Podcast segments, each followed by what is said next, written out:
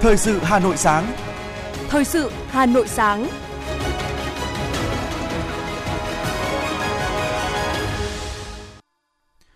Quý vị đang được đồng hành cùng uh, chúng tôi trong 30 phút của chương trình Thời sự sáng ngày hôm nay, thứ tư ngày 3 tháng 8 năm 2022. Chương trình có những nội dung chính sau đây.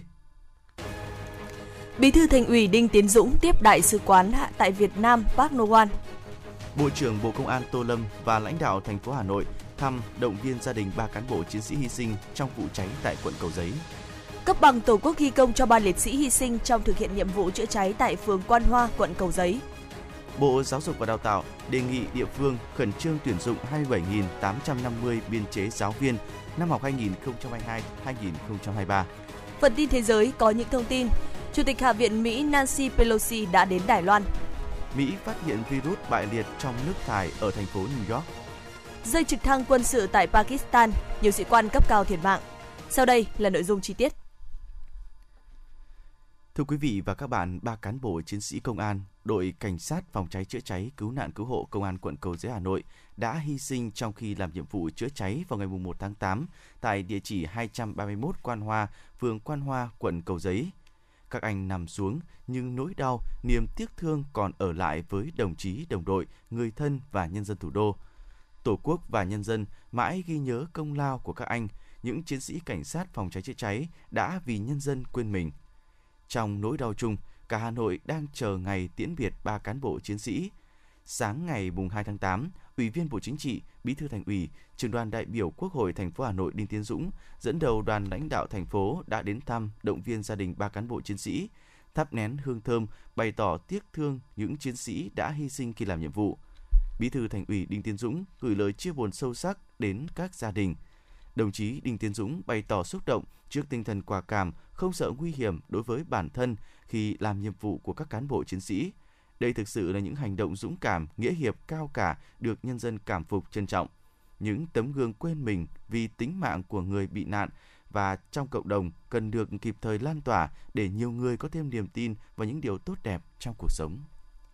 Chiều qua, ngày 2 tháng 8, Ủy viên Bộ Chính trị, Đại tướng, Bộ trưởng Bộ Công an Tô Lâm đã đến thăm, động viên gia đình ba cán bộ, chiến sĩ đội cảnh sát phòng cháy chữa cháy và cứu nạn cứu hộ Công an quận Cầu Giấy đã hy sinh khi tham gia chữa cháy tại quán karaoke số 231 phố Quan Hoa, phường Quan Hoa, quận Cầu Giấy, Hà Nội. Cùng đi có Ủy viên Trung ương Đảng, Phó Bí thư Thành ủy, Chủ tịch Ủy ban nhân dân thành phố Hà Nội Trần Sĩ Thanh, Ủy viên Ban Thường vụ Thành ủy, Trung tướng Giám đốc Công an thành phố Hà Nội Nguyễn Hải Trung, thắp hương tưởng nhớ, xúc động trước tinh thần quả cảm, sẵn sàng hy sinh bản thân khi thực hiện nhiệm vụ của Thượng tá Đặng Anh Quân, đội trưởng, Thượng úy Đỗ Đức Việt, cán bộ và hạ sĩ Nguyễn Đình Phúc, chiến sĩ nghĩa vụ thuộc đội cảnh sát phòng cháy chữa cháy và cứu nạn cứu hộ, công an quận Cầu Giấy. Đại tướng Tô Lâm đã ân cần thăm hỏi, động viên gia đình các cán bộ, chiến sĩ cố gắng vượt qua nỗi đau, mất mát vô cùng to lớn này đồng chí Tô Lâm đề nghị Thành ủy, Ủy ban nhân dân thành phố, Công an thành phố Hà Nội quan tâm tạo điều kiện giúp đỡ các gia đình vượt qua khó khăn, sớm ổn định cuộc sống, có chính sách phù hợp kịp thời đối với người có công. Bộ trưởng Bộ Công an cũng chỉ đạo các đơn vị nghiệp vụ của Bộ, Công an thành phố Hà Nội khẩn trương điều tra, xác định nguyên nhân của vụ cháy, xử lý nghiêm hành vi vi phạm theo quy định của pháp luật nếu có. Bày tỏ niềm tiếc thương, biết ơn các cán bộ chiến sĩ đã hy sinh vì nhiệm vụ bảo vệ an toàn cho nhân dân thủ đô, Tiếp thu ý kiến của đồng chí Tô Lâm, Chủ tịch Ủy ban nhân dân thành phố Hà Nội Trần Sĩ Thanh yêu cầu Ủy ban nhân dân các quận Cầu Giấy, Hà Đông, Đống Đa, Công an thành phố, các sở, ban, ngành tham mưu Ủy ban nhân dân thành phố thực hiện đầy đủ các chính sách đối với cán bộ chiến sĩ đã hy sinh và gia đình. Đồng chí Trần Sĩ Thanh cũng đề nghị các đơn vị địa phương lan tỏa, học tập tấm gương hy sinh quên mình của các liệt sĩ, giữ gìn bình yên, hạnh phúc, an toàn cho nhân dân thủ đô. Xúc động trước tấm lòng của lãnh đạo Bộ Công an và thành phố Hà Nội, đại diện thân nhân các cán bộ chiến sĩ đã hy sinh bày tỏ trân trọng sự quan tâm của lãnh đạo Bộ Công an, Thành ủy, Hội đồng nhân dân, Ủy ban nhân dân thành phố Hà Nội đã chia sẻ kịp thời với những đau thương mất mát của gia đình. Cùng ngày, Chủ tịch nước Nguyễn Xuân Phúc đã ký quyết định số 863 truy tặng huy truy tặng huân chương chiến công hạng nhất cho Thượng tá Đặng Anh Quân, Thượng úy Đỗ Đức Việt và Hạ sĩ Nguyễn Đình Phúc vì đã lập chiến công đặc biệt xuất sắc trong chiến đấu và phục vụ chiến đấu, góp phần vào sự nghiệp xây dựng chủ nghĩa xã hội và bảo vệ Tổ quốc. Thủ tướng Chính phủ cũng đã ban hành quyết định số 928 ngày 2 tháng 8 năm 2022 về việc cấp bằng Tổ quốc ghi công cho ba liệt sĩ thuộc Bộ Công an đã hy sinh ngày 1 tháng 8 năm 2022 trong khi thực hiện nhiệm vụ chữa cháy tại phường Quan Hoa, quận Cầu Giấy, thành phố Hà Nội. Cũng trong chiều qua,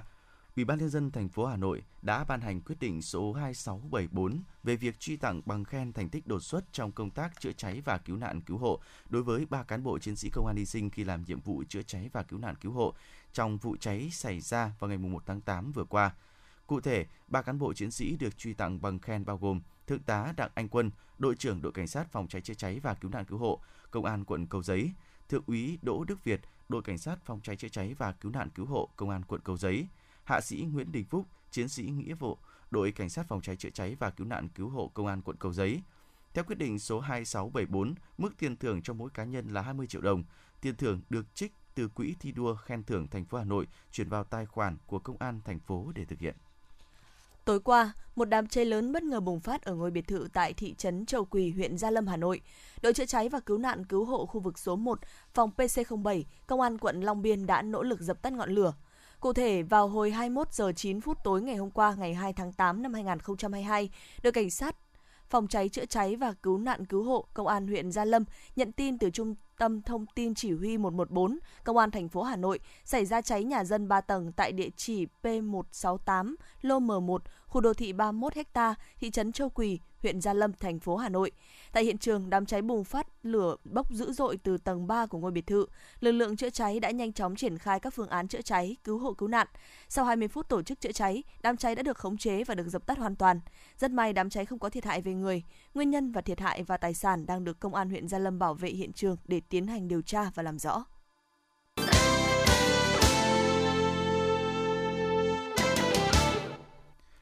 Xin chuyển sang những thông tin quan trọng khác. Thưa quý vị, ngày 2 tháng 8, Ủy viên Bộ Chính trị, Bí thư Thành ủy, Trưởng đoàn đại biểu Quốc hội thành phố Hà Nội Đinh Tiến Dũng đã tiếp Đại sứ quán Hàn Quốc tại Việt Nam Park No-wan. Chia sẻ tại buổi tiếp, Đại sứ Hàn Quốc Park No-wan cho biết, hiện nay giữa thành phố Hà Nội và các doanh nghiệp Hàn Quốc vẫn thiếu các cơ chế hợp tác để kịp thời hỗ trợ tháo gỡ khi có vướng mắc phát sinh, đồng thời bày tỏ mong muốn thành phố sớm chỉ đạo giải quyết một số khó khăn vướng mắc mà các doanh nghiệp Hàn Quốc đang gặp phải tại Hà Nội – như tại dự án khu phức hợp mua sắm đô thị Tây Hồ Tây hay dự án của tập đoàn Tramvis tại Sóc Sơn. Cũng theo Đại sứ quán Hàn Quốc, hiện nhiều doanh nghiệp Hàn Quốc mong muốn đầu tư vào lĩnh vực tăng trưởng xanh, môi trường và chống biến đổi khí hậu, cũng như các dự án đô thị thông minh và xử lý rác thải, đặc biệt là phân loại rác thải từ nguồn ở trên địa bàn Hà Nội – Ngài Đại sứ nhấn mạnh năm 2022, Việt Nam và Hàn Quốc kỷ niệm tròn 30 năm ngày thiết lập quan hệ ngoại giao, đồng thời bày tỏ mong muốn Hà Nội sẽ trở thành trọng tâm trong mối quan hệ hợp tác giữa hai nước, trước hết là thông qua các sự kiện văn hóa diễn ra từ nay tới cuối năm tại quận Hoàn Kiếm và địa bàn lân cận. Tiếp thu những phản ánh của đại sứ Park Nowan và các doanh nghiệp Hàn Quốc, Bí thư Thành ủy Đinh Tiến Dũng bày tỏ thấu hiểu những khó khăn mà doanh nghiệp Hàn Quốc gặp phải thời gian qua, nhấn mạnh dịch COVID-19 là một trong những yếu tố gây ra nhiều trở ngại trong hoạt động kinh tế thương mại. Bí thư Thành ủy Đinh Tiến Dũng đánh giá cao mong muốn của các doanh nghiệp Hàn Quốc tham gia vào các dự án về môi trường rác thải tại Hà Nội. Nhấn mạnh, thành phố luôn cởi mở chào đón các nhà đầu tư, cảm ơn sự đóng góp to lớn của các doanh nghiệp Hàn Quốc trong quá trình phát triển của thủ đô Hà Nội. Bí thư Thành ủy khẳng định thủ đô sẽ luôn nỗ lực cải thiện môi trường đầu tư, thủ tục hành chính để sự hợp tác đôi bên ngày càng thuận lợi – Bí thư Thành ủy Đinh Tiến Dũng cũng bày tỏ ủng hộ các kế hoạch tổ chức chương trình văn hóa dịp kỷ niệm 30 năm thiết lập quan hệ ngoại giao Việt Nam Hàn Quốc tại khu vực trung tâm thủ đô Hà Nội. Chiều qua, Ủy viên Trung ương Đảng, Phó Bí thư Thành ủy, Chủ tịch Ủy ban nhân dân thành phố Hà Nội Trần Sĩ Thanh chủ trì phiên họp tập thể Ủy ban nhân dân thành phố thường kỳ tháng 8 năm 2022 để xem xét một số nội dung theo chương trình công tác của Ủy ban nhân dân thành phố. Tại phiên họp, tập thể Ủy ban nhân dân thành phố đã thảo luận cho ý kiến trực tiếp 4 nội dung về việc xây dựng kế hoạch triển khai thực hiện đầu tư dự án đường vành đai 4 vùng thủ đô Hà Nội, ban hành kế hoạch thực hiện chương trình sức khỏe học đường trên địa bàn thành phố giai đoạn 2022-2025, ban hành quy định một số nội dung về quản lý dự án đầu tư kinh doanh có sử dụng đất của thành phố, đôn đốc, thúc đẩy giải ngân vốn đầu tư công của thành phố, tập thể Ủy ban nhân dân thành phố cũng cho ý kiến bằng văn bản về việc ban hành quyết định ủy quyền cho ban quản lý các khu công nghiệp và chế xuất Hà Nội tổ chức lập quy hoạch phân khu xây dựng các khu công nghiệp trên địa bàn thành phố, đề án quy hoạch số lượng xe chở người bốn bánh, sử dụng động cơ điện phục vụ kinh doanh hoạt động theo khu vực trên địa bàn thành phố, phù hợp với kết cấu hạ tầng và an toàn giao thông. Phiên họp cũng cho ý kiến bằng văn bản về xác định lại giá đất đối với dự án đã được Ủy ban nhân dân thành phố phê duyệt bao gồm dự án 381 Nguyễn Khang, chùa Duệ Tú, quận Cầu Giấy, dự án xây dựng tuyến đường quy hoạch 24,5 m đoạn từ đê sông Đuống đến dốc Lã Ninh Hiệp huyện Gia Lâm, phê duyệt giá đất làm căn cứ bồi dưỡng, hỗ trợ giải phóng mặt bằng khi nhà nước thu hồi đất để thực hiện dự án xây dựng cầu Chiếc km số 8 255 đường tỉnh 427 huyện Thường Tín. Ủy ban nhân dân thành phố Hà Nội vừa ban hành công văn số 2423 về triển khai thực hiện quy trình đăng ký khai sinh, đăng ký kết hôn, đăng ký khai tử trên cổng dịch vụ công, chia sẻ với cơ sở dữ liệu quốc gia về dân cư. Theo nội dung công văn trên, cùng với chỉ đạo phối hợp với Đoàn Thanh niên Cộng sản Hồ Chí Minh các quận, huyện, thị xã, thông tin, tuyên truyền hỗ trợ người dân thực hiện ba quy trình: đăng ký khai sinh, đăng ký kết hôn, đăng ký khai tử. Ủy ban nhân dân các quận, huyện, thị xã tổ chức ngay việc tiếp nhận, giải quyết hồ sơ điện tử trên cổng dịch vụ công, một cửa điện tử theo quy trình do Ủy ban dân thành phố ban hành, đồng thời thường xuyên kiểm tra giám sát chỉ đạo, hướng dẫn việc thực hiện ba quy trình trên. Lãnh đạo Ủy ban dân cấp huyện, xã nên đóng vai trò người dân trực tiếp tham gia dịch vụ công nhằm đánh giá toàn diện về quy trình, nguồn nhân lực, hạ tầng kỹ thuật, trang thiết bị để có giải pháp thực hiện hiệu quả, chỉ đạo công chức trên địa bàn gương mẫu sử dụng các dịch vụ công trực tuyến, tiếp nhận phản ánh của công dân trong sử dụng dịch vụ công, tập hợp kiến nghị, đề xuất điều chỉnh về quy trình thủ tục. Ủy ban dân các quận huyện thị xã chủ động bố trí kinh phí trang thiết bị máy tính, máy in, máy quét văn bản và các thiết bị liên quan phục vụ giải quyết thủ tục hành chính, triển khai việc ký số giấy tờ hộ tịch, khai sinh, khai tử, kết hôn, gửi vào tài khoản thư điện tử của công dân, thực hiện các thủ tục theo quy định của pháp luật, từng bước số hóa sổ hộ tịch, hồ sơ đăng ký hộ tịch, hồ sơ kết quả giải quyết thủ tục hành chính. Liên quan đến nhiệm vụ trên, Đoàn Thanh niên Cộng sản Hồ Chí Minh thành phố Hà Nội phối hợp chỉ đạo tuyên truyền phổ biến cho đoàn viên thanh niên của thành phố nội dung của các thủ tục đăng ký khai sinh, đăng ký kết hôn, đăng ký khai tử thuộc thẩm quyền giải quyết của Ủy ban nhân dân xã, phường, thị trấn, đăng ký đăng nhập tài khoản giao dịch điện tử trên cổng dịch vụ công để thực hiện thủ tục hành chính trực tuyến, thực hiện thủ tục cho bản thân, hỗ trợ hướng dẫn giúp đỡ người thân, bạn bè, người dân, đoàn viên thanh niên thực hiện đăng ký khai sinh, đăng ký kết hôn, đăng ký khai tử trên cổng dịch vụ công. Thưa quý vị và các bạn, Hà Nội hiện đang đẩy mạnh triển khai các giải pháp nâng cao hiệu quả dịch vụ công trực tuyến mức độ 3 và mức độ 4, đồng nghĩa với việc người dân thực hiện các dịch vụ trên môi trường mạng và nhận kết quả tại nhà, không cần đến các sở, ngành hay chính quyền địa phương. Tuy nhiên vẫn còn một số đối tượng, đặc biệt là người cao tuổi, khó thực hiện các dịch vụ công trực tuyến do hạn chế về kỹ năng sử dụng internet và thiếu phương tiện thực hiện. Vừa qua, bà Nguyễn Thị Thủy, phường Trúc Bạch, quận Ba Đình muốn làm lại giấy khai sinh cho người sinh trước năm 1955 nhưng cũng không thể tự kê khai trên hệ thống dịch vụ công trực tuyến vì bà không có điện thoại thông minh để chụp ảnh, gửi kèm những giấy tờ cần thiết. Bà Thủy kể, cán bộ tư pháp phường Trúc Bạch đã đến tận nhà giúp tôi làm toàn bộ thủ tục. Trong khi đó, ngay cả nhiều người trẻ tuổi với khả năng thao tác trên thiết bị kỹ thuật số thành thạo cũng gặp khó khi tiếp cận dịch vụ công trực tuyến vì không hiểu hết quy trình. Bà Thủy cho biết. Cháu cũng bận đi làm cho nên là cũng không chưa kịp làm thì các các bác các cô chú lên đây làm thuận tiện quá mình tự nhà làm không biết là làm làm được đấy cho nên là cũng khó lắm cho nên là Ờ, các anh chị đến này rất là thuận tiện cho tuổi già của tôi. Hà Nội có hơn 8,5 triệu dân và 335.000 doanh nghiệp trong và ngoài nước hoạt động nên nhu cầu giải quyết thủ tục hành chính hàng ngày rất lớn. Vì vậy, việc triển khai các dịch vụ công trực tuyến là bước tiến mới trong phục vụ người dân, tạo thuận lợi cho các tổ chức cá nhân về nhiều mặt. Tuy nhiên, trên thực tế vẫn có những khó khăn nhất định, nhất là với những người cao tuổi chưa quen với thao tác trên mạng Internet, không dùng điện thoại thông minh nên đòi hỏi những giải pháp hiệu quả hơn. Chị Ngô Quỳnh Thanh, cán bộ một cửa quận Hà Đông cho biết. Khi mà công dân đến đây thì chúng tôi cũng tuyên truyền là lần này thì bác đến đây thì chúng cháu sẽ nhập hộ bác hoặc là anh chị đến đây thì chúng chúng em sẽ nhập hộ anh chị. Nhưng mà lần sau em cho anh chị hướng dẫn thì anh chị ở nhà anh chị có thể trực tiếp làm được. Vì các cái bước mà trong cái hỗ tờ hướng dẫn của chúng tôi thì chúng tôi làm rất là cẩn thận theo trình tự từng bước và dễ dàng thao tác.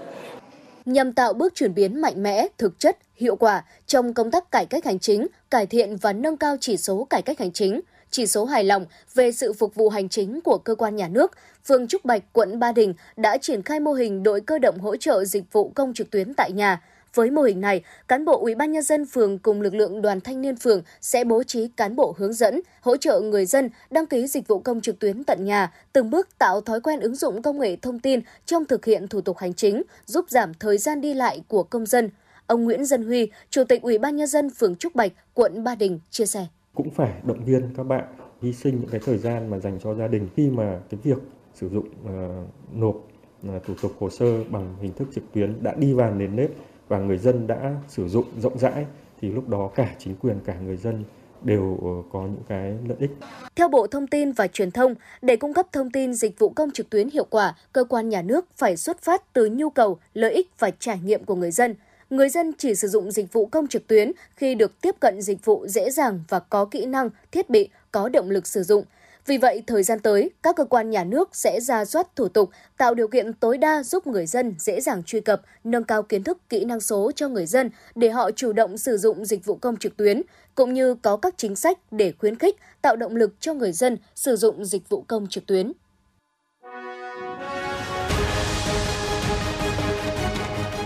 Thời sự Hà Nội, nhanh, chính xác, tương tác cao. Thời sự Hà Nội, nhanh, chính xác, tương tác cao.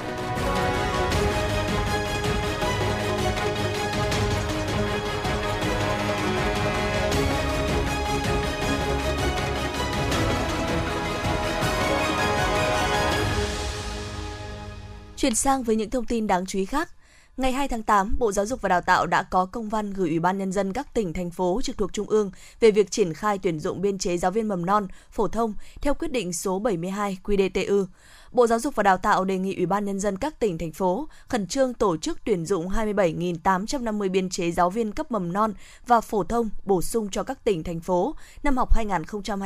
2022-2023. Việc tuyển dụng thực hiện nghiêm túc theo quy định của pháp luật, ưu tiên tuyển dụng giáo viên các môn học mới. Bộ Giáo dục và Đào tạo đề nghị Ủy ban nhân dân các tỉnh thành phố tập trung các giải pháp để bảo đảm nguồn tuyển dụng biên chế giáo viên như thông tin rộng rãi về biên chế tuyển dụng, làm việc với các cơ sở đào tạo để có nguồn tuyển dụng, trao đổi với các địa phương khác để phối hợp tuyển dụng theo các môn học đáp ứng yêu cầu. Về lâu dài, các địa phương cần có lộ trình đào tạo nguồn nhân lực phục vụ cho ngành giáo dục để bảo đảm có nguồn tuyển dụng cho lộ trình cấp bổ sung biên chế đến năm 2026. Các địa phương tiếp tục chỉ đạo rà soát, xác định cụ thể số lượng, cơ cấu giáo viên còn thiếu của địa phương theo từng cấp học, môn học cho đến năm 2026, báo cáo Bộ Giáo dục và Đào tạo, Bộ Nội vụ để bổ sung biên chế giáo viên trong tổng số biên chế giáo viên bổ sung đến năm 2026 theo quyết định số 72 QĐTU nhằm bảo đảm lộ trình và cơ cấu hợp lý, đáp ứng yêu cầu thực tiễn của địa phương. Tin từ Bộ Y tế chiều qua cho biết trong 24 giờ qua, nước ta ghi nhận 2.017 ca COVID-19, trong đó có 2.000 ca trong nước và 17 ca nhập cảnh. Đây là số ca mắc cao nhất trong gần 3 tháng qua. Ngoài ra, trong 24 giờ qua, nước ta có thêm một ca COVID-19 tử vong tại Bình Thuận. Kể từ đầu dịch đến nay, Việt Nam có 10 783.026 ca nhiễm, đứng thứ 12 trên 227 quốc gia và vùng lãnh thổ. Trong khi với tỷ lệ số ca nhiễm trên 1 triệu dân, Việt Nam đứng thứ 112 trên 227 quốc gia và vùng lãnh thổ. Về tình hình điều trị, có thêm 9.668 bệnh nhân được công bố khỏi bệnh trong ngày, nâng tổng số ca được điều trị khỏi là 9 932.712. Ngoài ra, hiện có 39 bệnh nhân đang thở oxy, trong đó có 34 ca thở oxy qua mặt nạ, 2 ca thở oxy dòng cao HFNC và 3 ca thở máy xâm lấn. Về số bệnh nhân tử vong, trong 24 giờ qua, nước ta ghi nhận một ca tử vong tại Bình Thuận. Tổng số ca tử vong do COVID-19 tại Việt Nam tính đến nay là 43.094 ca, chiếm tỷ lệ 0,4% so với tổng ca nhiễm. Thưa quý vị, sau một ngày tiến hành thu phí không dừng hoàn toàn trên các tuyến cao tốc, chiều ngày 2 tháng 8 tuyến cao tốc Nội Bài Lào Cai vẫn xảy ra ùn tắc nhẹ khi xe qua trạm thu phí. Theo ghi nhận trong chiều ngày 2 tháng 8 từ khoảng 17 giờ đến gần 18 giờ, trên tuyến cao tốc Nội Bài Lào Cai vẫn xảy ra hiện tượng ùn tắc nhẹ, nhất là chiều xe từ Lào Cai về Hà Nội. Theo thống kê của Tổng cục Đường bộ, Bộ Giao thông Vận tải, sau 2 ngày vận hành thu phí tự động trên toàn quốc, đặc biệt là thu phí tự động hoàn toàn với các tuyến cao tốc, về cơ bản diễn ra êm thuận, không phát sinh tình huống quá phức tạp. Tuy nhiên, cơ quan này thừa nhận là còn tồn tại những hạn chế làm phát sinh ùn tắc cục bộ tại một số trạm thu phí cao tốc. Ông Lê Kim Thành, vụ trưởng đối tác công tư cho biết tới cuối ngày 1 tháng 8, việc thu phí tự động hoàn toàn trên tất cả các tuyến cao tốc cả nước cơ bản diễn ra thuận lợi. Theo ông Thành thì các đơn vị của Bộ Giao thông Vận tải sẽ tiếp tục giám sát, kiểm tra để chỉ đạo xử lý kịp thời các phát sinh, tạo thuận lợi tối đa cho phương tiện trả phí tự động. Thưa quý vị và các bạn, thời gian gần đây, dư luận nóng lên với câu chuyện một doanh nghiệp xe buýt ở Hà Nội xin trả lại tuyến. Trong nhiều năm qua, dù các địa phương đã có nhiều hình thức hỗ trợ, ưu tiên, nhưng xe buýt vẫn chưa trở thành một phương tiện vận tải văn minh và tiện lợi được xã hội lựa chọn. Nhiều chuyên gia cho rằng cần áp dụng cơ chế thị trường để chọn được những doanh nghiệp có năng lực nhất cung cấp dịch vụ xe buýt, đem lại sự hài lòng cho người sử dụng. Phóng viên Ngọc Ánh đã có bài phản ánh về nội dung này. Xe buýt là sự lựa chọn không thể thiếu của một đô thị văn minh. Để người dân hạn chế sử dụng phương tiện cá nhân, khuyến khích sử dụng phương tiện công cộng, trong đó có xe buýt, từ nhiều năm qua, Hà Nội cũng như nhiều địa phương khác đã triển khai một loạt biện pháp hạn chế xe cá nhân bằng cách hạn chế đăng ký xe, tăng phí trước bạ đăng ký xe, tăng thuế, thu phí xe cá nhân, thu phí lưu thông, phí đậu xe. Nhằm khuyến khích xe buýt và người dân sử dụng xe buýt, thành phố đã nỗ lực giữ cho đường thông hè thoáng, tăng cường tuyên truyền vận động người dân đi xe buýt, xây dựng trạm dừng, nhà chờ, trạm trung chuyển xe buýt, cải tiến công tác điều hành, triển khai một loạt các cơ chế chính sách hỗ trợ để xã hội hóa vận tải xe buýt như hỗ trợ cho vay ưu đãi, trợ giá, hỗ trợ xe buýt, hỗ trợ người yếu thế như học sinh, sinh viên, người cao tuổi, cho quảng cáo trên xe buýt để tăng nguồn thu, đưa vào vận hành các tuyến xe buýt nhanh BRT. Tuy nhiên, bên cạnh những kết quả đạt được thì hiện nay vẫn còn những rào cản khiến xe buýt chưa hấp dẫn được người dùng. Đó là xe buýt vẫn được xem là phương tiện gây ra nhiều vụ tai nạn, gây ra ách tắc giao thông, gây ô nhiễm môi trường. Nhiều ý kiến cũng cho rằng sở dĩ nhiều doanh nghiệp xe buýt không chịu thay đổi để phục vụ khách hàng tốt hơn là do có vấn đề xin cho. Vận tải buýt chỉ là sân chơi của số ít doanh nghiệp sân sau, sân trước, cho nên dù chính quyền nhiều địa phương đã cố gắng cải nhưng xe buýt vẫn mãi không tiến. Ông Đào Viết Ánh, Tổng giám đốc công ty cổ phần xe khách Phương Trang Futabus Line cho biết. Muốn cải hay tiến thì trước mắt nó phải minh bạch trong hồ sơ thầu ban đầu và cái cam kết của một doanh nghiệp đó đối với một cái bộ máy chính quyền tại một địa phương đó. Hiện nay á, thì rất là nhiều tuyến xe buýt ở các tỉnh chất lượng phương tiện nó xuống cấp rất là trầm trọng, bị phản ánh về thái độ phục vụ, đội ngũ nhân viên lái xe, nhân viên phục vụ là thiếu chuyên nghiệp, gây ảnh hưởng nghiêm trọng đến hình ảnh của xe buýt trong lòng của người dân. Là xuất phát từ chính cái bản thân một số doanh nghiệp vận tải vì mục tiêu lợi nhuận mà bỏ quên trách nhiệm với xã hội. Từ đó thiếu sự đầu tư, đổi mới, thiếu chuyên nghiệp dẫn tới xe buýt càng ngày càng đi xuống. Để xe buýt là một sự lựa chọn không thể thiếu đối với người dân cũng như ngày càng thu hút được thêm người sử dụng nhằm giảm ùn tắc giao thông. Các chuyên gia cho rằng giao thông công cộng bằng xe buýt cần được cải thiện. Cụ thể, đó là đổi mới và nghiên cứu xây dựng một quy hoạch rất khoa học, nâng cao chất lượng hệ thống xe buýt, tiếp đó áp dụng cơ chế thị trường để chọn được những doanh nghiệp có năng lực nhất cung cấp dịch vụ này. Đây là một dịch vụ công, những doanh nghiệp xứng đáng về văn hóa phục vụ, về chất lượng phục vụ phải được lựa chọn phải tổ chức đấu thầu để chọn những doanh nghiệp có chất lượng, không thể chọn theo cách chỉ định thầu đối với dịch vụ này. Ông Nguyễn Văn Thanh, nguyên Chủ tịch Hiệp hội Vận tải ô tô Việt Nam cho rằng, chúng ta đang khuyến khích dùng phương tiện công cộng nên phải có những biện pháp hạn chế các phương tiện cá nhân, nhưng cũng phải phù hợp để xe buýt phát triển. Câu chuyện phát triển xe buýt ở đô thị lớn nhiều năm nay vào ngõ cụt, từ buýt nhỏ, BRT đến đường trên cao, quy hoạch làm chết vận tải xe buýt thì ít nói tới. Ông Nguyễn Văn Thành nêu ý kiến đề nghị nhà nước xử lý về quyệt đô thị cho thật rõ ràng. Thậm chí có thể chấp nhận phá bỏ một số những cái nhà cao tầng mà làm cho tắc nghẽn giao thông. Tiếp đến đầu tư hạ tầng giao thông rất bài bản rồi bắt đầu các doanh nghiệp nhảy vào cuộc bằng cơ chế chính sách khuyến khích, cơ chế trợ giá hết sức công khai, minh bạch, đấu thầu giá cả như thế nào, trợ giá cho đối tượng nào vân vân, hết sức rành mạch sản phẩm. Nhưng quan trọng nhất là phải kiểm soát được cái nguồn thu còn anh thu bao nhiêu khách tiền đó phải được tập trung về cho doanh nghiệp thanh quyết toán với anh các chuyên gia cũng cho rằng nếu chúng ta không giải quyết được vấn đề vận tải xe buýt công cộng thì ách tắc vẫn hoàn ách tắc. Hiện tại chúng ta cố gắng để có metro, có tàu điện ngầm, nhưng cái đó cần nhiều thời gian. Quan trọng là giao thông công cộng bằng xe buýt cần được cải thiện. Người dân đa số phải sẵn sàng chọn phương tiện giao thông công cộng là xe buýt. Nếu chúng ta tiếp tục để hàng triệu người đi xe máy, rồi nếu người dân giàu có lên, đi ô tô nhiều hơn nữa thì giao thông sẽ càng bế tắc. Các ý kiến cũng bày tỏ không cực đoan để nói là không trợ giá cho giao thông công cộng, bởi đây là dịch vụ công thiết yếu của xã hội và rất nhiều người cần được hỗ trợ. Nhưng cách thức trợ giá như thế nào để không phải lấy tiền trợ giá mà khuyến khích cung cấp dịch vụ tốt hơn? Đây là giải pháp hết sức hệ trọng để phát triển giao thông công cộng, đồng thời cũng là phát triển kinh tế xã hội của địa phương.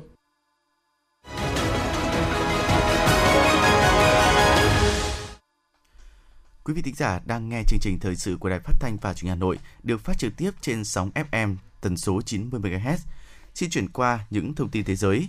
Chủ tịch Hạ viện Mỹ Nancy Pelosi đã đến Đài Loan vào khoảng 21 giờ 40 ngày 2 tháng 8 theo giờ Việt Nam trên chuyến bay mang số hiệu SPR-19 hạ cánh tại sân bay Tùng Sơn Đài Bắc.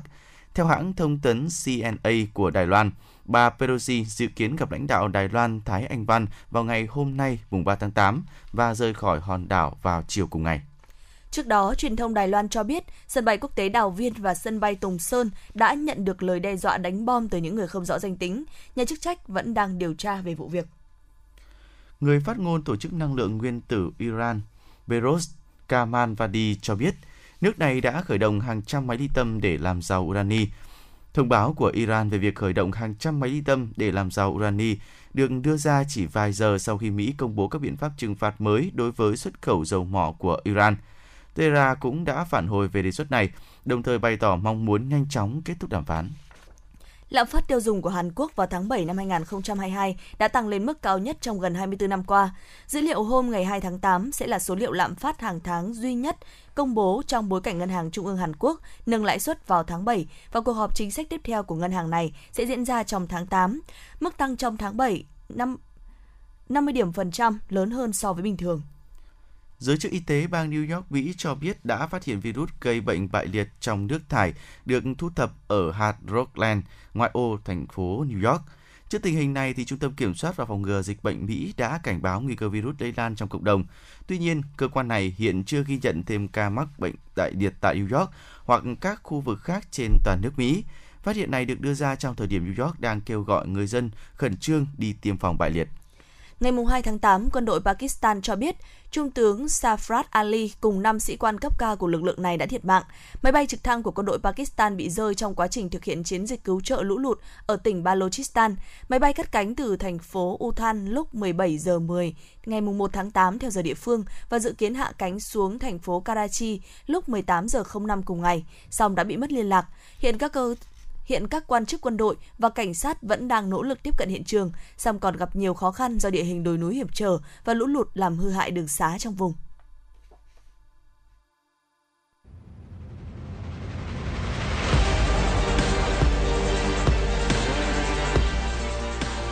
Bản tin thể thao Bản tin thể thao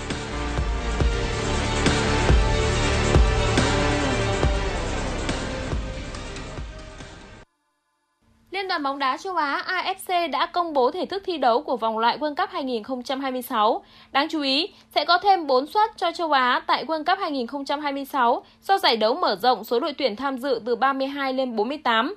8,5 suất bao gồm 8 đội giành vé trực tiếp và một đội đá playoff với khu vực khác. Điều này khiến cửa tham dự ngày hội bóng đá lớn nhất hành tinh mở rộng hơn, đặc biệt với những đội tuyển thuộc nhóm 2, trong đó có Việt Nam. AFC cũng công bố lộ trình của vòng loại Asian Cup 2027 được tổ chức song song với vòng loại World Cup.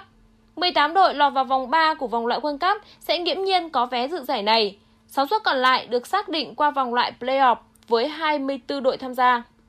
Gần 10 ngày tập trung trở lại sau giải U19 Đông Nam Á, thầy trò huấn luyện viên Đinh Thế Nam đã di chuyển từ Hà Nội vào Bình Dương để chuẩn bị cho giải U19 quốc tế diễn ra từ ngày 5 đến ngày 11 tháng 8 tới đây. Tại giải đấu này, U19 Việt Nam sẽ lần lượt gặp U19 Myanmar vào lúc 18 giờ 30 phút ngày 5 tháng 8, U19 Malaysia vào ngày 7 tháng 8 và U19 Thái Lan ngày 9 tháng 8 trên sân Gò Đậu Bình Dương. Dự báo thời tiết ngày và đêm ngày 3 tháng 8 năm 2022, khu vực Hà Nội có mây, ngày nắng, có nơi nắng nóng, chiều tối có mưa rào và rông vài nơi, đêm không mưa, gió nhẹ, nhiệt độ từ 26 đến 36 độ. Quý vị và các bạn vừa nghe chương trình thời sự của Đài Phát thanh và Truyền hình Hà Nội. Chỉ đạo nội dung Nguyễn Kim Khiêm, chỉ đạo sản xuất Nguyễn Tiến Dũng, tổ chức sản xuất Trà My. Chương trình do biên tập viên Nguyễn Hằng, phát thanh viên Hồng Hạnh Bảo Nhật cùng kỹ thuật viên Duy Anh thực hiện. Hẹn gặp lại quý vị trong chương trình thời sự 11 giờ trưa nay. Thân ái chào tạm biệt.